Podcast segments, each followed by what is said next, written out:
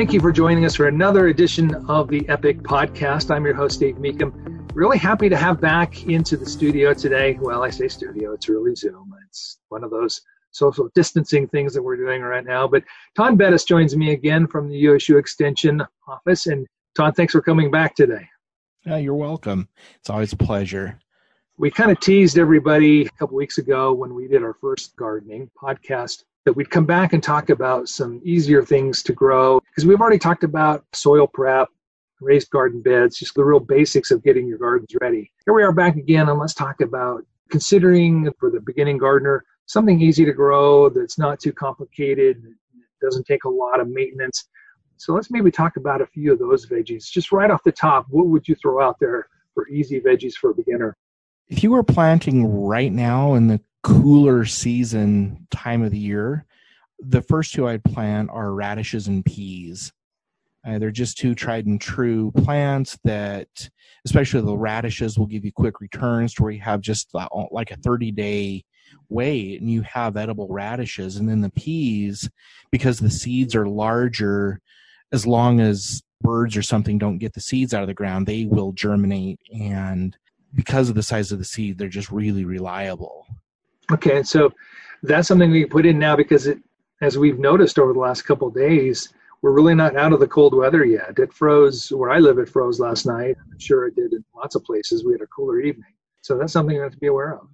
Yeah, you definitely need to watch the weather. The thing that I like is that, especially if they're just seeds in the ground, the soil absorbs a lot of heat.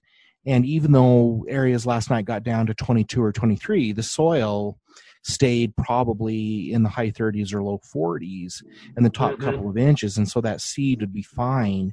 And then a lot of these crops down to the mid to low 20s are perfectly fine. And so some of the colder areas of the Wasatch Front may have needed to cover with some things if they have had cool season crops, but they're somewhat forgiving. And that's why those two for this time of year are fairly reliable as we get a little bit later on in the year, get into May, and where we kind of get away from that frost free day to give a little cushion behind us, what are a couple when we get into the warmer weather that would be easy? Three that I think are quite easy are sweet corn, the various kinds of tomatoes that you do from transplants, and green beans. Those would be three, especially green beans, that if you have kids, will come up fairly easily and they're another one that you're usually harvesting green beans before you do almost anything else in your warm season garden.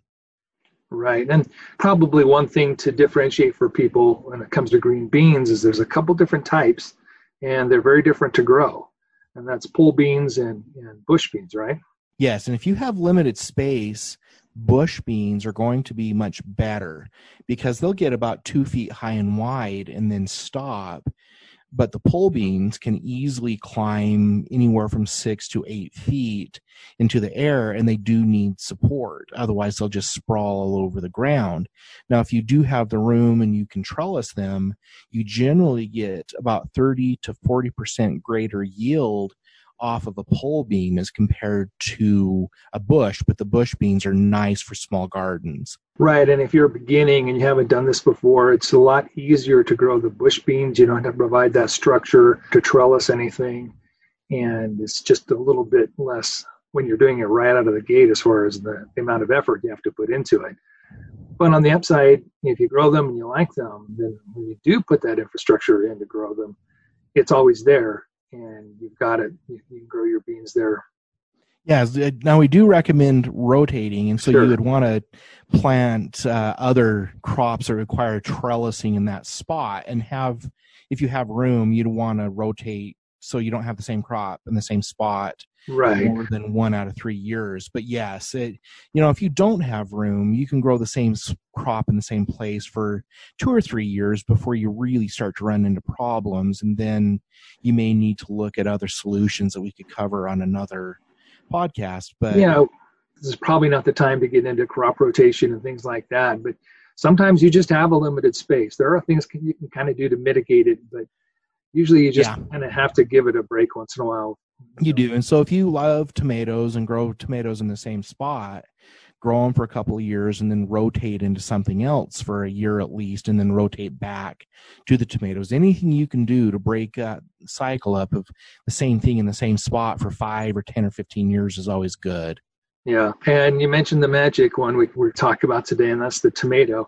I think that probably most beginning gardeners who, when they decide that, hey, I'm going to try it this year and give this a whirl, have tomatoes in mind. It's they do. Probably, I don't know. Does I don't know if the extension does research, but it's got to be the most popular garden vegetable. Well, the number of questions that we get per vegetable crop, the majority of them are on tomatoes, and I, it's just such a ubiquitous thing that you know if people want to grow something, it's usually tomatoes, and then in association with that, we get salsa gardens where they want sure. peppers and onions. And onions are something that's a discussion for another time.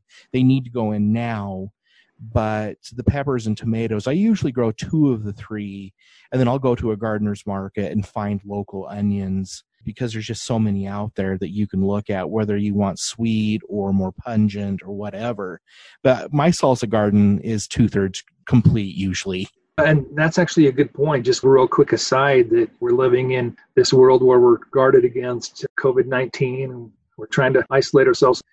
And you can still go to the nursery. You can still get your onions and your tomato starts and seeds and everything. Don't be afraid of that. You can go buy those products. They're open. No, the so far the state considers garden centers and farm stores critical infrastructure and because you can grow your own food and it may be a good thing this year with everything going on with this covid-19 you know it, it looks like that it may be even if you just have a little space a good not just for the mental health and physical health benefits but maybe just a little bit of security to have some variety later on in case we're all living off ramen noodles. Yeah and the fact is it does get you out of the garden. It does make you active. You are growing nutritious foods to eat it's actually really good for your mental health. It's great for your kids to get involved. But let's face it, the number one reason to have a garden is to get the only decent tasting tomato you can get. Right? It really is. And, you know, that second best are the gardener's markets. But if you can grow it yourself, it just always tastes so much better. Yeah. And we've talked about this in, in other circumstances before, but just really quickly, those tomatoes, those nice, beautiful red tomatoes that you see in the grocery store, are never going to taste as good as the ones from your garden. And it's because of the way they have to process them, get them into the grocery store and truck them in. Well, even how they're bred from the get go. These things are bred to have tough skin, to be really firm, and be able to be shipped across the nation or even internationally from places like Mexico and arrive at the store intact. And if you tried to do that with, especially with an heirloom, it would be mush. With never happen. You'd never happen. Yeah, it'd be tomato stew by that time, and they pick them green. They do, and they they're gassed at, with ethylene gas a big facility. Uh, you know, most of the grocery stores own them if they are a you know a regional or national chain, and so they're they're gassed with ethylene gas, and that causes them to turn red but they don't really turn much sweeter than the day they were picked. And that's why a store bought tomato just never really is meets the standard of something out of your garden. Yeah, they're not bad for you and they taste okay, but they're just never going to equal what you can grow at home. No, and I actually was up in Canada three or four years ago, and they have a team that are breeding tomatoes for the grocery store market that's trying to restore some of the flavor. And they actually showed that there's good evidence that the more shippable a tomato is, the fewer flavor chemicals. When I say chemicals, I mean in a good way. The flavoring that makes a tomato tomato are actually in the fruit. And they can breed some of them back in for a shippable tomato, but they blatantly said that a shipping tomato is never going to taste as good as something out of your garden because you either have to choose one or the other. Right. And so, you know, you've, you've got this tomato that quit developing and the, you know, the sugars quit developing and everything the second it came off the vine versus yours that ripened on the vine, fully developed as nature intended and right into your house as fresh as it gets. And it, you can't get a better tasting tomato. So that's probably the main reason the tomatoes are so popular as a homegrown vegetable. And we say vegetable. Yes, I know that the scientists out there are saying it's a fruit, but we're still going to call it. Botanically, it's a fruit. Yeah. colloquially, it can be a vegetable. That's fine. Right. But there are tons of varieties that we have access to around that we can grow. And I would imagine if you're a beginning gardener, the first time you walk in and you look at all those different tomato starts in your local nursery, and you're going to scratch your head and go, oh my gosh, which one do I grow? You know, for a brand new gardener that has never really done anything, I think that a good mix for just easy to grow at good yields would be Sun Sugar, Early Girl, and Celebrity. Oh, you named two of my favorites. yeah, and those three tomatoes are easy to grow, productive, and will give you good flavored tomatoes. They're not heirlooms or anything like that, but they will give you a good harvest and they're readily available. The sun sugar, for people who don't know, is more of a cherry sized tomato. It's golden when it ripens. It's gold color, it's not red. But you are hard pressed to find a better just munching on it tomato than a sun sugar. I mean, they're good in salad. If you like your salsa a little bit sweeter, they're great for that. I've used them even in chili sometimes to add just a little bit of natural, like you know, a pot of chili to add a little bit of natural sweetness. And they they cooked down a little bit, but they actually did add some good flavor. And so I really like that little tomato. That's one of my favorites. And probably the final selling point for me is every year in my garden, I will plant at least two sun sugar plants. And they grow large. You need a lot of area for them, but they produce a lot of tomatoes. And my kids, the first year I grew them, once they tasted that tomato, would go out there and pick them on their own and just munch right off the plant at that point I was sold. If my kids will do that, that's a fantastic thing. It is. And it's one of those things that I've even had people tell me that their pets, you know, the dogs that never have touched anything in the garden, all of a sudden start yeah. raiding the sun sugars and they have to fence it off. I've had my dog eat the tomatoes sick. too. It's crazy. This, that's how good they are. And that's a yeah. that's a variety that's readily available at the nurseries in Utah. I've not I've never been to a nursery that didn't have. Yeah, and the reason I recommended the early girls, and they're a little bit smaller tomato, golf mm-hmm. ball to maybe racquetball size to give right. some a reference point. But the reason I recommend this one is that it ripens earlier than most other varieties. You'll get it two or three or sometimes four weeks earlier than something like Celebrity the early girls have decent flavor and they're usable in areas that have shorter seasons. And so if you live in Coalville or Heber or up in the Cache Valley, it's going to be more reliable than say, you know, some of these longer season ones that you need, you know, until mid September before you see any fruit. Right. And so hence the name early girl, right? And there's always something that you give up for the advantage that you get. And it seems like in any variety of fruit. So you give up the size and maybe a little taste, but you get them earlier, right? You do. Now, and it's something that if you cut it up and ripen it on the vine, cut it up and eat it fresh with a little bit of salt and sugar and pepper or however you like to eat them, I think that you're still going to be a lot happier with sure. it than something from the store. Oh, yeah. Okay. Heavens, yes. Now, you mentioned celebrity, and that's my go to tomato. I plant lots of celebrities every year. And Lots of reasons for that. It's not the largest tomato out there, but it's still good size. The plants are fairly disease resistant. The tomato itself tastes fantastic, and you can use it just about any way you want to. It's good for salads, it's good for bottling, it's good for salsa. Just about any application you have for tomato on a burger, celebrity is a great choice, at least for me. It is. And I think that we are conditioned as a local population to expect that celebrity flavor to be what a tomato tastes like. You know, it's that style of tomato has been grown for a long time. And it's one that, as you said, is just useful for almost everything. It's high yielding. I mean, it, it just, I've grown it in test plots for five years and every year it was in the top one or two yielding and it just never really had a lot of problems as compared to a lot of other tomatoes. And so it's one of those that it's just the useful tomato.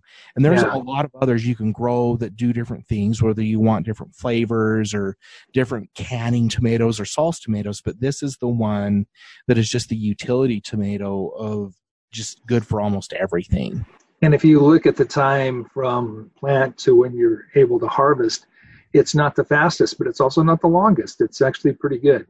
It doing. is, and you know, I've I've trialed other tomatoes that yield more, and a lot of them don't perform every year the same way. You know, there was one called Charger that the first year I grew it was incredible, tasted as good, and then the next year the fruit looked pretty, but it had a condition called coring that the inside of the tomato gets a lot of really pithy, just nasty tasting tissue. Mm. Celebrity doesn't get that problem. And it never has to, you know, it might be one in a hundred, but celebrity is just a well adapted tomato to the Utah climate. Yeah, it's, it's my favorite. Now we mentioned there's tons of varieties out there. These are just a couple of our favorites, but Better Boy, the beefsteaks. I mean, there's all kinds of tomatoes out there. And the, Yeah, one I of mean, the fun one of- things, Back from the 70s and early 80s, Jetstar and yes, um, the Hamson tomato, which used to be uh, DX 5212. hmm you know those i i actually don't like the dx tomato and i know i'm going to get run out of town because that's like Uh-oh. the utah tomato.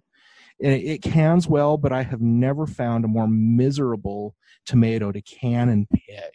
They're small like early girl.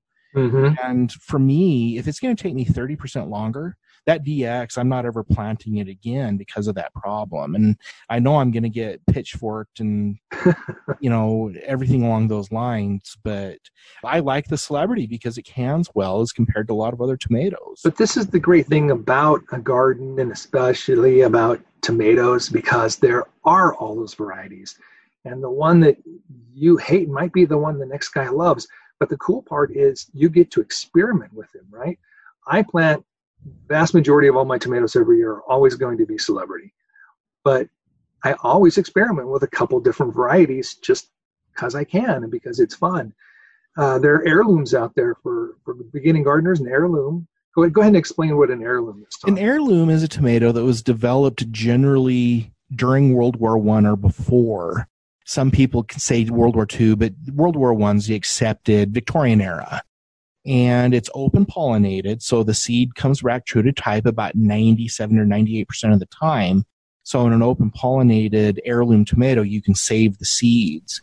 They were what we grew usually before World War II. And after World War II, scientists and breeders started crossing tomatoes together, two different strains or whatever it was, and we got what are called hybrid tomatoes. And the hybrid, it's not GMO, but they've crossed two different tomatoes that the first generation we know what we're going to get, but if you replant the seeds, they come back as something different. And so heirloom open pollinated stuff almost always comes back true to type. Hybrid stuff does not. Right, and the vast majority of tomatoes out there, correct me if I'm wrong here, Taun, but are hybrids. They are. If you go to the garden center, 80% of them are going to be hybrid. And that's not a bad thing. A lot of them No. are organic, you know, USDA certified organic, and that's fine. It's just that a lot of times the hybrid tomatoes are bred to have greater yields and they're bred to be disease resistant. And one thing you sacrifice is some of those unique flavors that you get from some of the heirlooms and that's why people grow the heirlooms so much is that you can get all sorts of colors and all sorts of different flavors that's different than kind of that homogeneous hybrid tomato flavor Right, and in my perception is that the heirlooms have been kind of making a comeback over the past few years that kind of had a resurgence in popularity. The nice thing about them, you, you can save the seeds and regrow them and do that kind of thing. There's a little bit of work and effort there to do that, but it can be done. And you can get some really interesting looking tomatoes with some of the heirlooms, purple tomatoes if you want them, for example. the black cherokee or purple cherokee Purple, yeah. is one um, you know there's many of them that are very available and easy to grow if you go to the garden center you're likely and a lot of them have creative names like the bloody butcher yeah. um, mortgage lifter mortgage lifter was developed during the depression and a guy paid off his mortgage by selling starts of it to others. Brandywine. Brandywine is one of the tomatoes for flavor that all other tomatoes are sometimes compared to as a standard. And that's um, really common to find in your nursery, Brandywine. It is. And I honestly, personally don't like Brandywine because it's just too tomatoey for me. I like a sweeter tomato, and Brandywine's very acidic you know, and there's just so much personal, but there are so many, you know, the zebras and Mr. Stripey. And if you're growing a yellow pear, that's an heirloom variety. It's another yeah. extremely common one. So there's many of them out there that you can have fun with for salads and canning and things that are just really fun, even salsas. I love it.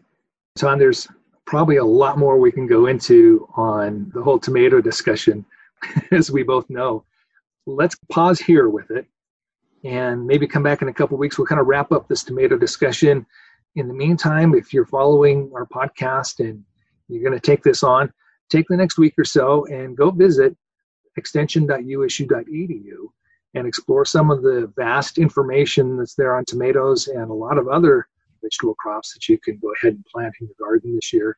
And then in a couple weeks, if we can come back and get together one more time, we can talk about planting. It'll be about the right time to safely plant your tomatoes in a couple weeks without having to protect them. And maybe we can go into that. Does that sound okay, Tom? That's great. To be continued. Indeed. Well, thanks for joining me again, Taun Beddes from the USU Extension. Really appreciate your time, Taun, and joining us, and we'll look forward to doing it again. Thank you.